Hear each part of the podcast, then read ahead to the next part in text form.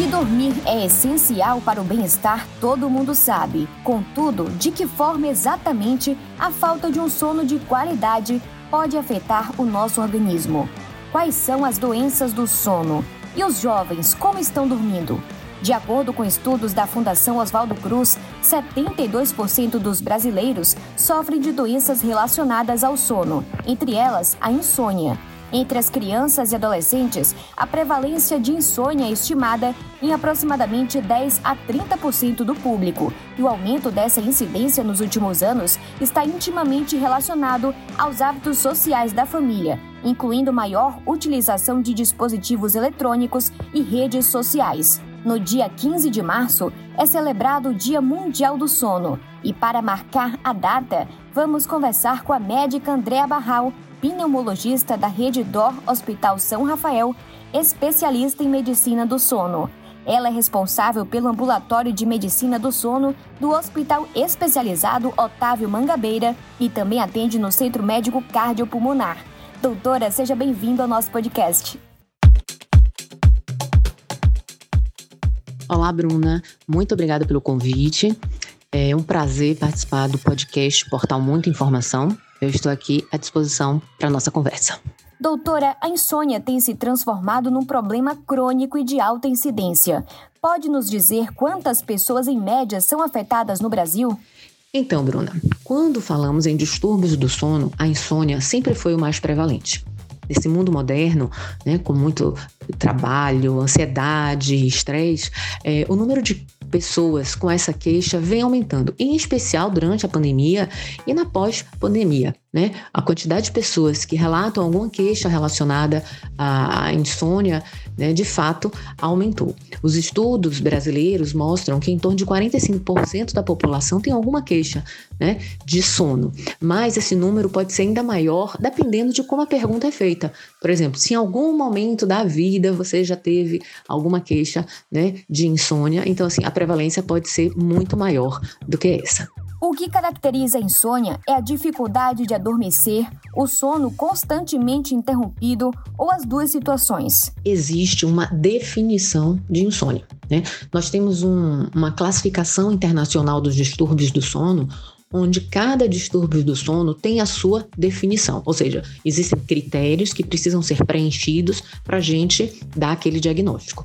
Em relação à insônia, é, o que, que a gente tem hoje? Que a pessoa precisa ter uma dificuldade para iniciar o sono ou uma dificuldade para manter o sono, se ela tem vários despertares durante a noite, ou se acorda e tem dificuldade para reiniciar o sono após esse despertar, ou se ela tem um despertar precoce, ou se tem, no caso de crianças, aquela resistência a ir para a cama, ou até no caso de idosos, aquela dificuldade para iniciar sem a ajuda de um cuidador. Então, tem que ter algum dessas, desses sintomas, é, e esses sintomas ocorrem a despeito da oportunidade adequada para dormir, ou seja, a pessoa tem um ambiente propício ao sono, aquele quarto silencioso, confortável, tem o tempo disponível para o sono, mas apesar do ambiente propício e do tempo, ela não consegue né, dormir.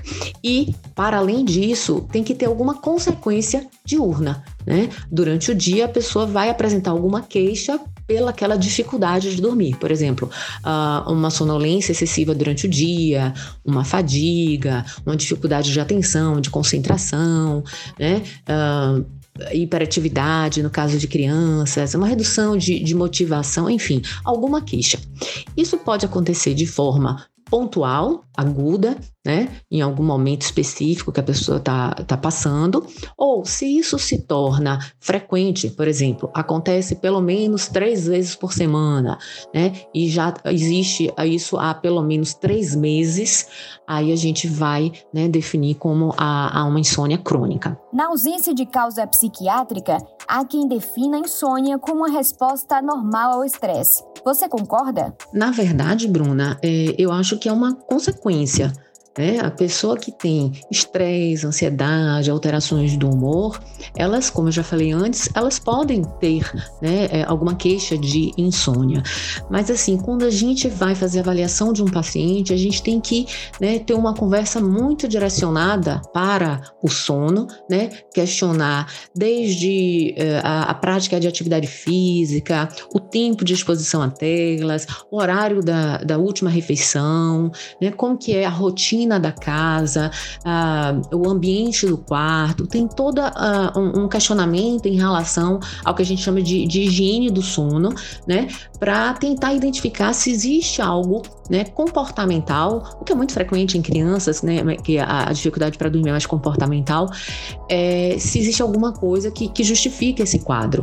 E aí a gente vai, faz a avaliação, se for necessário, é, em acompanhamento com, com psicólogo, enfim. Então, assim, é, é um conjunto de, de situações que podem levar ao, ao quadro de dificuldade para dormir. Mulher no climatério ou depois da menopausa costuma relatar a insônia entre os sintomas mais incômodos do período. O problema ocorre com mais frequência na população feminina? E as questões hormonais interferem nisso? De fato, Bruna, a menopausa é um marco né, para o sono da mulher. É muito frequente nesse período do climatério, que é o período pós-menopausa, né, que a, a queixa de sono ocorra com, com mais frequência, tanto em relação à insônia, quanto em relação ao surgimento do ronco, né, que é um distúrbio respiratório do sono que, que pode ocorrer com maior prevalência na, na no climatério, né, nesse período pós-menopausa. E no geral, a, a insônia, existem alguns estudos que mostram que ela de fato é mais prevalente no sexo feminino mesmo. Doutora, vem crescendo a incidência de problemas de sono em crianças e adolescentes? Nessa faixa etária, quais são os fatores que levam à insônia e quais os tratamentos? Bruna, eu vou iniciar essa resposta falando de algo assim muito importante, que é a necessidade individual de horas de sono. A gente ouve muito falar que uma pessoa precisa dormir, em média, 8 horas de sono. Isso está correto para um adulto jovem. Quando a gente fala de adolescente, eles precisam dormir mais do que 8 horas de sono, uma média aí de 9 horas de sono. Crianças, mais ainda. Então, a gente precisa ter o cuidado quando fala a quantidade de horas que aquela criança ou que aquele adolescente precisa.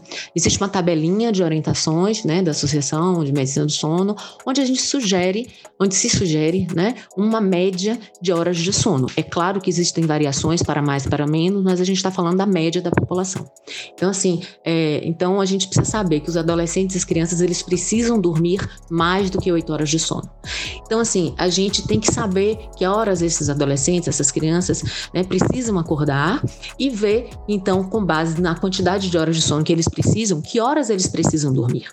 Sabendo a hora que eles precisam deitar para dormir, a gente pode orientar toda uma rotina né, de sono, orientar uma, uma higiene do sono adequada, bons hábitos de sono. Né? À noite a gente sabe que é um momento de, de quietude, de relaxamento, onde a gente já vai desacelerando. Então, assim, é, as telas elas precisam ser evitadas de 60 a 120 minutos antes da hora de dormir. Né? A, a, o acesso às telas, é, seja televisão, computador, celular, tablet, né, pode ser um estímulo, né, porque eles podem acessar conteúdos que são estimulantes, mas assim, a própria luminosidade, a luz de LED fria, ela emite um espectro azul de onda que é, impede a liberação do hormônio do sono. Então, assim, a exposição às telas, é, próximo à hora de dormir, elas dificultam o início do sono por atraso na liberação do hormônio do sono. Então, assim, a gente precisa conversar muito bem com essas crianças e adolescentes, né, fazer uma boa anamnese direcionada ao sono para entender como é que está essa rotina de sono, como é que está né, essa preparação para o sono, orientar bons hábitos de sono, né, orientar a desligar essas telas antes da hora de dormir e ver com essa orientação, como é que a criança né, se apresenta, como é que o quadro, né, a queixa, modifica ou não. A gente, né, com frequência, faz um diário de sono e vai acompanhando de perto essa criança e adolescente, né? E dependendo do resultado, né, se não melhorar com essas mudanças comportamentais, é, aí a gente vê a necessidade de continuar na investigação para identificar se existe algum outro fator né, que esteja é, justificando a dificuldade para dormir. Em que momento a pessoa deve buscar ajuda de um profissional da medicina do sono? O médico especialista em medicina do sono, ele atende a todos os distúrbios do sono, em todas as faixas etárias. Então, assim, quando a pessoa percebe que aquele problema está causando algum prejuízo no seu dia a dia, né, então ela já deve sim procurar o, o médico para fazer uma investigação e melhorar a qualidade do seu sono. Que doenças a insônia pode causar? A pessoa que não dorme bem, seja por insônia, né, por tempo reduzido de horas de sono, ou mesmo por qualidade ruim de sono, quando a pessoa tem algum distúrbio de sono e a qualidade do sono não é boa, enfim, quando a pessoa não dorme bem, existem consequências né, de imediato no dia seguinte. A pessoa pode acordar é, cansada, fadigada, né, ter sono excessivo durante o dia, ter é, mais dificuldade de atenção, de concentração, né? E a gente sabe que a longo prazo existem relatos de complicações cardiometabólicas, então a pessoa pode até desenvolver um quadro, né, é, de hipertensão, é, diabetes tipo 2. Então, assim, existem consequências fisiológicas, sim, além de, né, piora de um quadro de, de ansiedade, de alteração de humor, quando a pessoa não consegue dormir bem. É recomendado o uso de melatonina para induzir o sono? A substância pode ser associada a algum fitoterápico, como a passiflora? E se nada surtir efeito, é indicado o uso de soníferos ou o uso controlado? A melatonina é um hormônio, não é um suplemento alimentar. A gente sabe que é um hormônio que atua em diversas funções do nosso organismo. E na grande maioria das vezes, o indivíduo ele é capaz de liberar a melatonina. Então, se a pessoa tem uma higiene do sono adequada, se ele tem uma preparação do sono adequada, né, isso é fundamental para que ele possa dar oportunidade ao seu organismo de liberar fisiologicamente a melatonina. Tá? Então, assim, o uso da melatonina ela é específico né, para algumas poucas situações. Então, assim, é necessário que a pessoa seja avaliada por um especialista e, e que defina se este é o caso ou não de usar a melatonina, tá certo? Para além da melatonina, existem alguns outros medicamentos que podem ser utilizados, né? Sempre o paciente precisa ser avaliado, né? Muitas vezes a gente inicia, na maioria das vezes a gente inicia o tratamento da insônia com o padrão ouro, que é a terapia cognitivo comportamental, né? Então assim, se for necessário de ajuda medicamentosa junto com a terapia cognitivo comportamental, a gente lança a mão de medicamentos, sempre conversando com o paciente da ideia se for possível, de usar um menor tempo né, de medicamento. Doutora, para finalizar, vamos agora a uma rápida rodada de mitos ou verdades. Consumir bebida alcoólica ajuda a dormir. Mito. A pessoa que ingere álcool, ela pode até iniciar o sono mais fácil, mas a qualidade do sono será pior. Praticar exercícios ajuda a dormir. Verdade. A atividade física ajuda muito no sono. Sempre que possível, né, se não houver contraindicação, realizar atividade física aeróbica durante o período do dia, enquanto tem luz do sol, é muito bom. Né? Para aquela pessoa que tem insônia, a gente orienta que a atividade física ela não seja muito próximo à hora de dormir, porque pode atrapalhar o início do sono. Insônia só é causada por problemas psicológicos. Mito. Como já conversamos, a, a insônia ela tem diversas causas, né? E muitas vezes o, a causa comportamental é um motivo muito importante. Usar celular antes de dormir atrapalha. Verdade. Celular, ele atrapalha o início do sono. Não deve ser utilizado próximo à hora de dormir. Na realidade, celular não deveria entrar no quarto. Com o tempo, a insônia diminui. Mito. O quadro de insônia depende do indivíduo. Ele precisa ser avaliado, acompanhado e tratado. E a, e a, melhora ou não vai depender de cada paciente. Algumas bebidas, como leite morno e chá, ajudam a induzir o sono. Verdade. A ingesta de um líquido morno pode contribuir, sim, para a indução do sono em especial se estiver associada a uma rotina de, de relaxamento, de respiração, meditação, leitura. entre outras atividades relaxantes. O corpo se acostuma à privação do sono. Mito. O nosso corpo não se acostuma a dormir menos do que ele precisa. Né? A gente precisa ficar atento à quantidade necessária fisiológica de horas por faixa etária. Né? Muitas vezes um paciente jovem ele acaba dormindo o menor número de horas de sono e não percebe claramente o prejuízo disso. Né? Mas se a gente faz um questionário direcionado, né, talvez a gente consiga identificar, pontuar algumas alterações simples, como por exemplo a alteração de atenção, de concentração, de memória, né? E ao longo prazo, né, até algumas complicações né, fisiológicas outras. Médica pneumologista Andréa Barral, muito obrigada pelo nosso bate-papo. Esse assunto interessa a todos, afinal de contas, todo mundo dorme e precisa de um sono de qualidade. Eu mesma peguei várias informações para adicionar à minha rotina de sono e, por consequência, melhorar a minha saúde. Muito obrigada, seja sempre muito bem-vinda ao nosso podcast, doutora.